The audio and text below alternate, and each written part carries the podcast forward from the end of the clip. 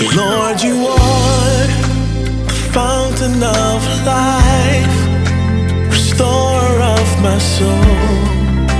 I worship you today. Lord, you are the fountain of life, restorer of my soul. I worship you today.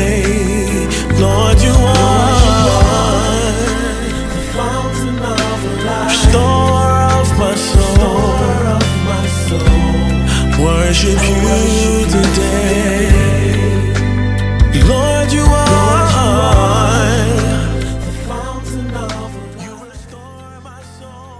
Hello, everyone. This is Charles Zuta, the host of the Fountain of Life podcast, and I'm glad that you could join us today. Thank you so much if you've been subscribing to this podcast and uh, you've been following all that we have been talking about in the beginning of our second season as a podcast. I'll continue with our bigger theme for today's episode that is God's plan and purpose for success or prosperity. That is God's plan and purpose for prosperity. And the past couple of episodes, we've looked at the blessings of tithing and offerings. So we started off by saying that whenever we give to God, any offering that we give to God, we do it with the heart attitude of honoring Him, recognizing that it is He who's giving to us, and we are returning in appreciation all the blessings, recognizing it and acknowledging it, and we are returning it to God who gave to us. In the past two episodes, we've started looking at the process of the tithe. What is the tithe? And also, what is the origin of the tithe? And we saw from last week's episode how Abraham gave a tenth of his war booty from defeating the kings that took the hostages of the people of Sodom and Gomorrah. And we saw that Abraham gave in response to Melchizedek, the priest of God who met Abraham from that war, and he gave him bread and wine, nourished Abraham. In recognition of all of that, Abraham gave a tenth of that war booty to Melchizedek, and that set the stage for the tithe. Now, there will be a lot of blessings that is going to flow after this interaction with Abraham. That's Abraham, the tithe, and Melchizedek. There's going to be a lot of blessings that are going to come out of that. We will look at those in subsequent episodes. So the tithe is primarily a tenth of our increase, and we give it in recognition of God's generosity to us, in recognition of God's mercies to us. Like I said, it's got nothing to do with your denomination or with it is between you and God. Essentially, it is your generosity towards God, recognizing His mercies and His goodness towards you, and how He has blessed you. And the tithe came at a time when there was no law. So the bigger question that a lot of Christians confront is now we are under grace, do we still need to tithe? Because we are not under law, right? We shall go through all of those, God willing, in subsequent episodes. But the key thing, based on the principles of first appearance, is that the tithe is in recognition of God's provision for us. And God didn't demand it, Melchizedek didn't demand it of Abraham. He gave it of his own accord. And it's in recognition of who Melchizedek was and what he represented to Abraham. We saw that he didn't just bring bread and wine to Abraham, he also gave him a talking point. He reinforced Abraham's relationship with God and he gave him a revelational knowledge about things in the material world. He said, You are blessed of God Almighty, who is the possessor of the heavens and the earth. And because of that knowledge that Abraham had, he could he could stand up boldly to the king of Sodom and forget about the deal the king of Sodom was offering him to take the goods so he, the king, would take the people. Abraham said, No, I'm not doing that. I am a representative of God Most High, who is the possessor of heaven and earth. And He is going to be the source of my riches. And because of that, I have lifted up my hands that I will not take even a shoelace or anything from you, lest you say you made Abraham rich. You can only make that kind of vow and that kind of pledge if you know the source of all that you have. Melchizedek showed Abraham the way. He reinforced that in Abraham's heart. Even though he, Abraham himself, said he lifted up his hands, that after this war, he is not going to profit from it. Lest the king of Sodom should say he made Abraham rich. So we are talking about God's plan and purpose for success in life. And if you are going to set up on a build on the foundation of righteousness, build on a foundation that is solid and is God, let God be the focus of your giving. Let God be the focus and the reason and the source of your prosperity. And that is what Abraham did. He didn't want to contaminate whatever God was planning to do. He didn't want the king of Sodom to steal God's thunder as long as or as far as blessings and material acquisitions are concerned. He wanted God to do it alone and he set the tone right by giving to God a recognition of God's goodness to him. Now, let us fast forward two generations from Abraham to Jacob as we continue to look at the tithe and how it opens doors to us and binds us to God. It is more than just an offering. It is more than just sending some money into a bank or some money into a church coffers or whatever we do with our tithe. The fact is that it establishes a relationship between us and God in a very, very powerful way. So tithe is crucial for us even in the New Testament dispensation. Don't let anybody deprive you of that weapon that we have for financial growth and success in life. So in Genesis chapter 28, the background to this story is very, very simple. You might have read it, or maybe you've heard sermons around it. Jacob had succeeded in getting the blessings of Abraham from his twin brother Esau. And he's been blessed, but there was a fallout. Esau wanted to kill him. And the parents, that is um, Isaac and Rebekah, thought that, you know what, the best way to handle this situation now is to send Jacob away to his uncle's house, far, far away. So Jacob is going to be on that journey. And we want to look at the circumstances of Jacob's life and how he leveraged the covenant or the vow of the tithe to his advantage in a very, very uncertain situation. So I'll we'll continue, we'll start reading from verse 10 of Genesis chapter 28. And this is what the Bible says. Now Jacob went out from Beersheba and went towards Haran. So he came to a certain place and stayed there all night because the sun had set. And he took one of the stones of that place and put it at his head. And he lay down in that place to sleep. Then he dreamed, and behold, a ladder was set up on the earth, and its top reached to heaven. And there the angels of God were ascending and descending on it. We all heard the story about Jacob's ladder. So this is Jacob's ladder. And behold, the Lord stood above it and said, I am the Lord, God of Abraham your father, and the God of Isaac. The land on which you lie, I will give to you and your descendants. Also your descendants shall be as the dust of the earth. You shall spread abroad to the west and the east, to the north and the south. And in you and in your seed, all the families of the earth shall be blessed.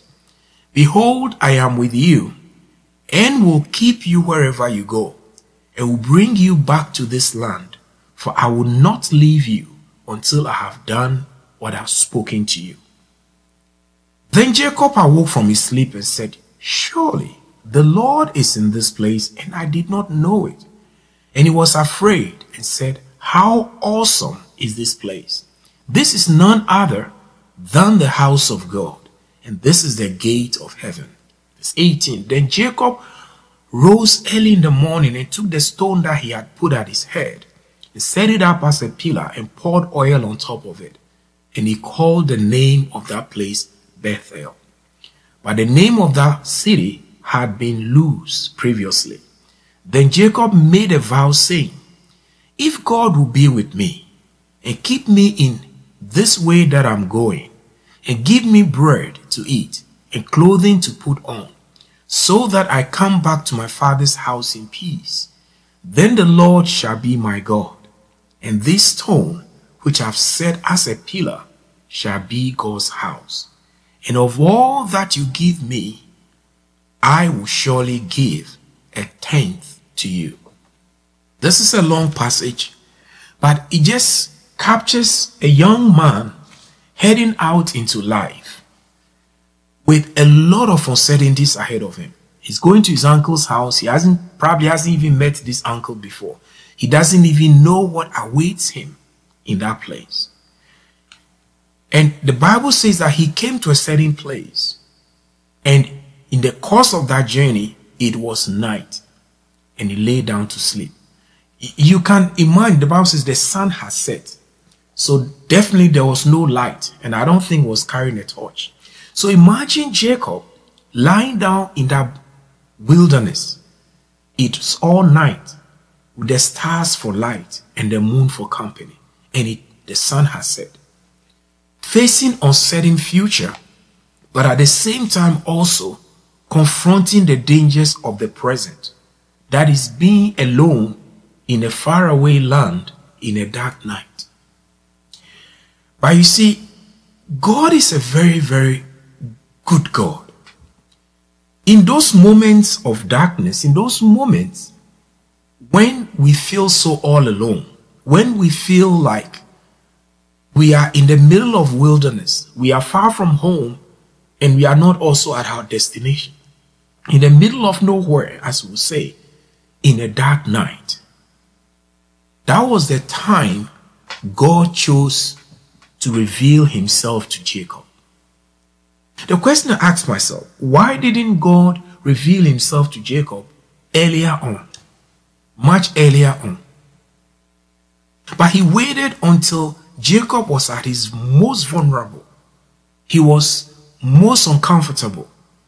Of course, you can't have a good night's sleep with a stone as your pillow. You see, so it's not just he being somebody with the blessings of God, but also somebody that God has his eyes on him.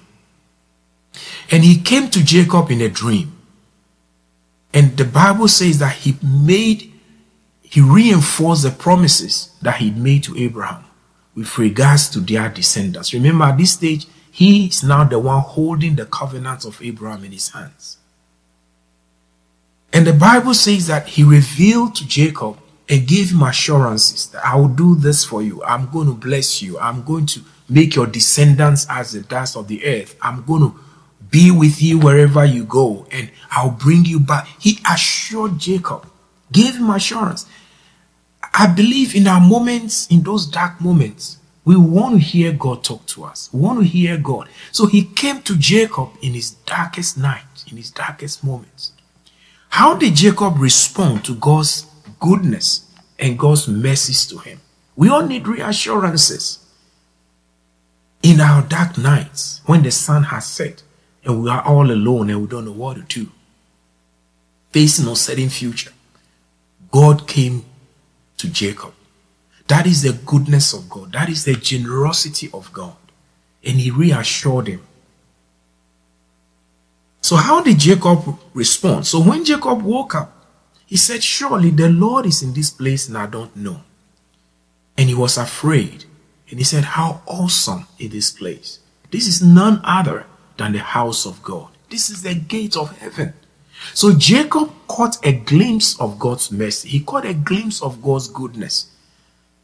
in, in, in his darkest moments, in his darkest hours, he caught a glimpse of God. Isn't it so amazing that the light shines brightest when it is darkest?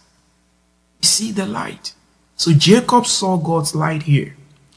So, in response to everything that God had told him, Jacob set up the stone he had used as his pillow, set it up as a pillow, and poured oil on top of it. So, there is some family trappings here. He must have seen his grandfather or maybe Isaac, his father, do these things. So there is some worship, there is some alignment with God running through that family somehow. So here we find him responding to God's interaction with him and God's promises to him. And this is what Jacob said. And Jacob made a vow saying, If God will be with me and keep me in this way that I'm going, and give me bread to eat and clothing to put on, so that I come back to my father's house in peace. Then the Lord shall be my God. He first gave himself to the Lord. He made a vow to the Lord. He made a vow. He consecrated himself to God. And that is the basis of our offerings. God, he, he wants us to be generous. He wants us to to prosper. He wants us to do well. But most importantly, He wants us. You see, He wants us. So when we are talking about giving, you can't give in isolation of your relationship with God. You give because you recognize something in your walk with God. God wants you more than your money, even though your money represents you. So Jacob here gave himself to God. He said, Lord, if you will keep me in his vow, he built in that commitment to God. He said, if you will keep me all the place that I'm going, I just want the bare minimum. If you just give me food to eat a clothing to put on, so that I come back safely to my father's house, you be my God. He held God to the same promises that God had given him. That God said he was going to keep him and bring him back. He said, if you will do this, you be my God. He made a vow to the Lord. But most importantly, what is relevant to our topic this in this episode is that Jacob made a vow. He said, Of all that you will give me, I will surely give a tenth to you. Who started the giving process? It wasn't Jacob, it was God. God was the one who came to Jacob in his darkest moments, encouraged him, reassured him, and gave him a comforting thought of his presence around his life. And then Jacob responded to God's promises and God's words to him. And then he says, Of all that you will give me, I will surely give you a tenth. That's a tithe. God didn't demand anything from Jacob. It was Jacob out of the, his own volition, out of his response to God's goodness to him and his expectation of God's continuous generosity to him that he, he vowed the tithe. The tithe, therefore, is more than just an offering to the Lord. It is more like a covenant business arrangement with God. You hold God to something.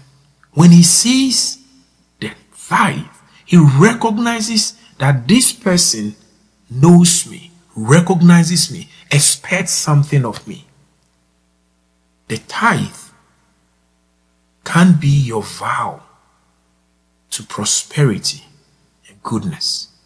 And it's not because God is demanding it, but it's because you recognize the goodness of God upon your life. In subsequent episodes, we are going to be looking at how this vow that Jacob made, both to commit himself to God and also to give a tenth of all that God blesses Jacob, became more like a tracking beacon on his life. And God will always refer to this in his dealings with Jacob. Remember, at the time he said this, he had nothing. So don't wait until you become a millionaire before you say, now I can start tithing. Jacob vowed the tithe when he had nothing. Even if it's one dollar that you have at your disposal, give 10% to God. Tell him, Lord, if you raise me up from this point, from paycheck to paycheck, and grant me wisdom and grace to create wealth, of all that you give me, I'll give you a tenth. That is what Jacob did. He started from zero, he had nothing. But God saw his heart, so God recognized that vow. In closing on today's episode about the covenant of the tithe, let us read Leviticus chapter 27 and look at the sacredness of the tithe, so long as God is concerned. This is going to be in the period of the law when God was giving commandments.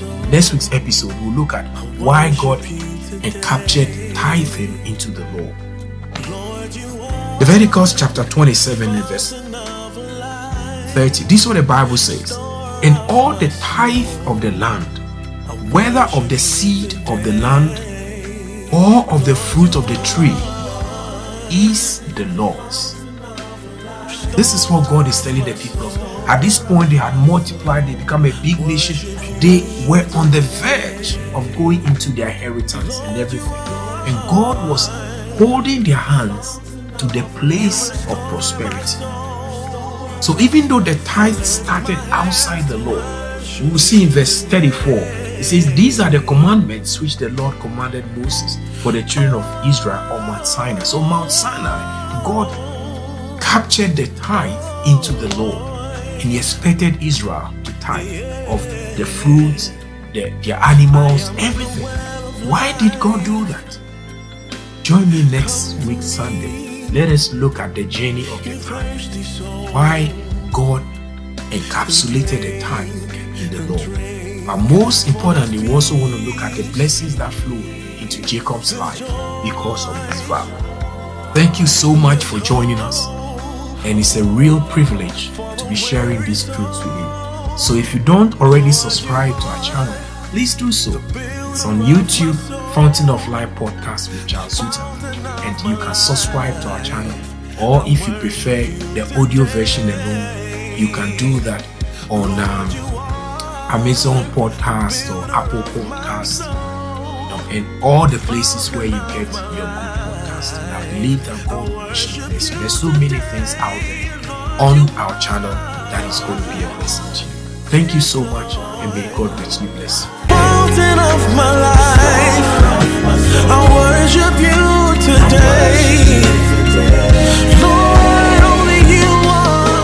Hello, everyone. This is Charles Zuta the host of the Fountain of Life podcast. I want to first express my sincere gratitude to God and to our audience members who have been part of this wonderful journey this past couple of months as we shared in God's Word. As we draw this season to a close, we also want to look forward to our new season. And we want to turn our attention to something that is so important. That is, we want to look at the treasures of the kingdom. In the book of Luke, chapter 12, the verse 32 to 34, Jesus encourages the disciples to sell what they have, get money bags, and also to look for treasures in heaven where it doesn't fail. Because where our treasure is, there our heart will be. And in several other places in scripture, God categorically mentions treasures. For instance, He says the kingdom of heaven is like a treasure hidden in the field which a man found. And then he sold all that he had and came to buy it. So there are things that God considers to be treasures. Paul equally say, We have this treasure in earthen vessels so there are things that God considers to be treasures because of their value. The question we need to ask ourselves is Do we see through the eyes of God and prioritize the things that He prioritizes? What is treasure to us? So, in this episode, we'll be having men of God come and share with us on various aspects the treasures of the kingdom. There definitely are things that God categorically defines as being treasures. So, what should our attitude be towards those things? And are we also equally playing the same game with God in terms of what He considers to be treasures? So, join us as we launch in season 3, beginning with this amazing topic of the treasures of the kingdom. Because we don't want to labor for that which is not real bread and we don't want to cast our pearls before swine.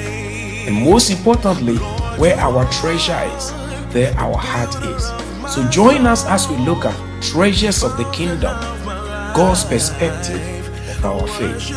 That might help change the way we view our faith and the things we spend our energy and our efforts. May God richly bless you. And I look forward to having you join us on this amazing journey.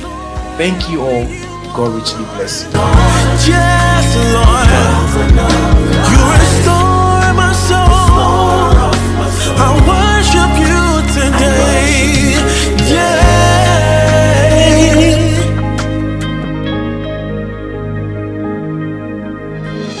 The book of Matthew 11 28 to 29. Come unto me, all ye that labor and are heavy laden, and I will give you rest. Take my yoke upon you and learn of me, for I am meek and lowly in heart, and ye shall find rest